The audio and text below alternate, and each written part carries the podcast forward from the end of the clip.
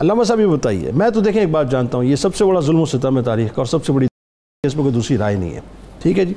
اب سوال یہ ہے کہ اس پہ آ کے ذرا سا بات کو یوں آگے بڑھاتے ہیں کہ ایک تو ایک تو جو جو جو کچھ بھی ہوا کربلا کے میدان میں، شہیدان کربلا کے ساتھ جو کچھ بھی ہوا، دوسرا ستم یہ کہ انہوں نے اپنے جتنے بھی ملعون تھے ان کی تدفین کی، بے گورو کفن لاشیں چھوڑ دی۔ ذرا ایک تو بتائیے کہ تدفین کیسے ہوئی۔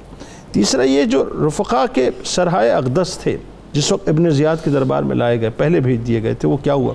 اور وہیں زید بن ارکب رضی اللہ تعالیٰ عنہ، رضی اللہ تعالیٰ عنہ موجود تھے، جن کے گھر سے اسلام شروع ہوا۔ تو ذرا بتائیے کیا ہوا؟ بسم اللہ الرحمن الرحیم۔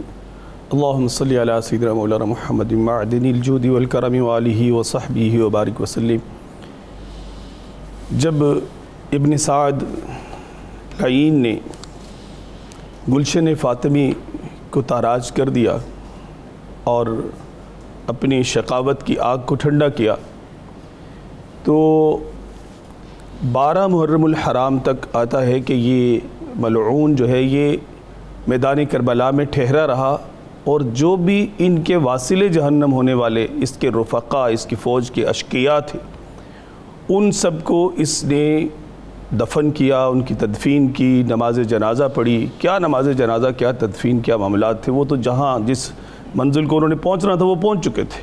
ایسے ہی۔ لیکن یہ کہ بدبخت یہ ازلی شقی جو شخص ہے اس نے جتنے بھی اہل بیت کرام رضوان اللہ تعالی المجمعین اور حضرت سیدنا امام علی مقام امام حسین رضی اللہ تعالیٰ کے دیگر رفقا شہدائے کرب و بلا رضوان اللہ تعالی المجمعین بجائے اس کے کہ ان کی لاشوں کے لیے بھی کوئی یا ان کے جسادان اطہر کے لیے بھی کچھ کفن و دفن کا اہتمام کرتا ان کو جیسا کہ آپ نے انٹرو میں جنید بھائی بتایا کہ ان کی حرمت کو مزید پامال کیا گیا، ان پر گھوڑے دوڑائے گئے، ان کو خاک و خون میں مزید لت پت کیا گیا اور بغیر گور و کفن کے ان کو وہاں چھوڑ کے یہ وہاں سے رخصت ہو جاتا ہے۔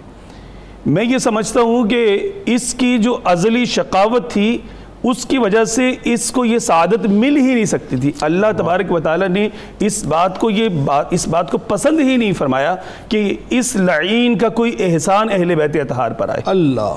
یہ بالکل یہ ایک اللہ تبارک و تعالیٰ کا خدا یہ ایک اللہ، انتظام تھا۔ اللہ۔ یہ اسی طرح سے چھوڑ کے وہاں سے چل پڑتے ہیں اور پھر قریب بستی جس کے بارے میں بتایا جاتا ہے کہ غادریہ نامی بستی میں سے لوگ بنو اسد کے کچھ لوگ جو ہے انہوں نے آ کر ان مقدس جو جسدان اطہر تھے ان کو غسل دیا یا کفن دیا یا جیسے بھی ان کی نماز جنازہ وغیرہ ادا کر کے ان کو۔ اسی میدان کربلا میں جہاں پر ان کو جامع شہادت ملا تھا مطلب وہ ان کی جتنے تدفین مبارک لاشیں تھے سب کو ایز اٹ از جو ہے وہ تدفین جی ہاں، کر دی آج یہ بنو آپ- اسد جی ہاں۔ وہی ہیں جو حبیب ابن مظاہر رضی اللہ جی تعالیٰ عنہ کا قبیلہ تھا جی جی۔ اور یہ وہی قبیلہ ہے اگر میں غلط نہیں ہوں کہ جس وقت حبیب ابن مظاہر جو ہیں وہ ان کے پاس گئے تھے کہ جی چونکہ ظاہر کوفے والے اب چڑھائی کرنے والے ہیں تو آپ بھی ذرا ہمارے ساتھ مطلب شامل ہو جائیں۔ تو ان کو روک دیا تھا ابن زیاد نے اور وہ بظاہر بالجبر روکا تھا جی، آنے نہیں دیا تھا طاقت کے بل پہ۔ لیکن انہوں نے دوستی کا حق ادا کیا اور قبیلے والوں نے بھی ابھی تک دوستی کا حق ادا کیا آخری وقت تک۔ جی بتائیے جی بالکل ایسے ہی ہے۔ اور ابھی بھی آپ جب حاضری کے لیے میدان کربلا میں جاتے ہیں تو وہاں پہ ان کے جو جسدان اطہر ہیں سیدنا امام علی مقام امام حسین رضی اللہ تعالیٰ عنہ کا الگ ایک مقام پر ہے۔ حضرت سیدنا غازی عباس علمدار رضی اللہ تعالیٰ عنہ کا الگ ایک مقام پر ہے۔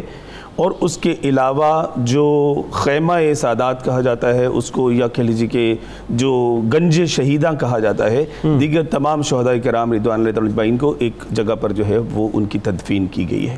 اور وہاں پہ الحمدللہ اشاق جاتے ہیں اور آج بھی جا کر سلام پیش کرتے ہیں۔ اور ان لوگوں پہ کہہ لیجیے کہ صبح قیامت تک جو ہے اللہ تعالیٰ کی لعنتیں برس رہی ہیں۔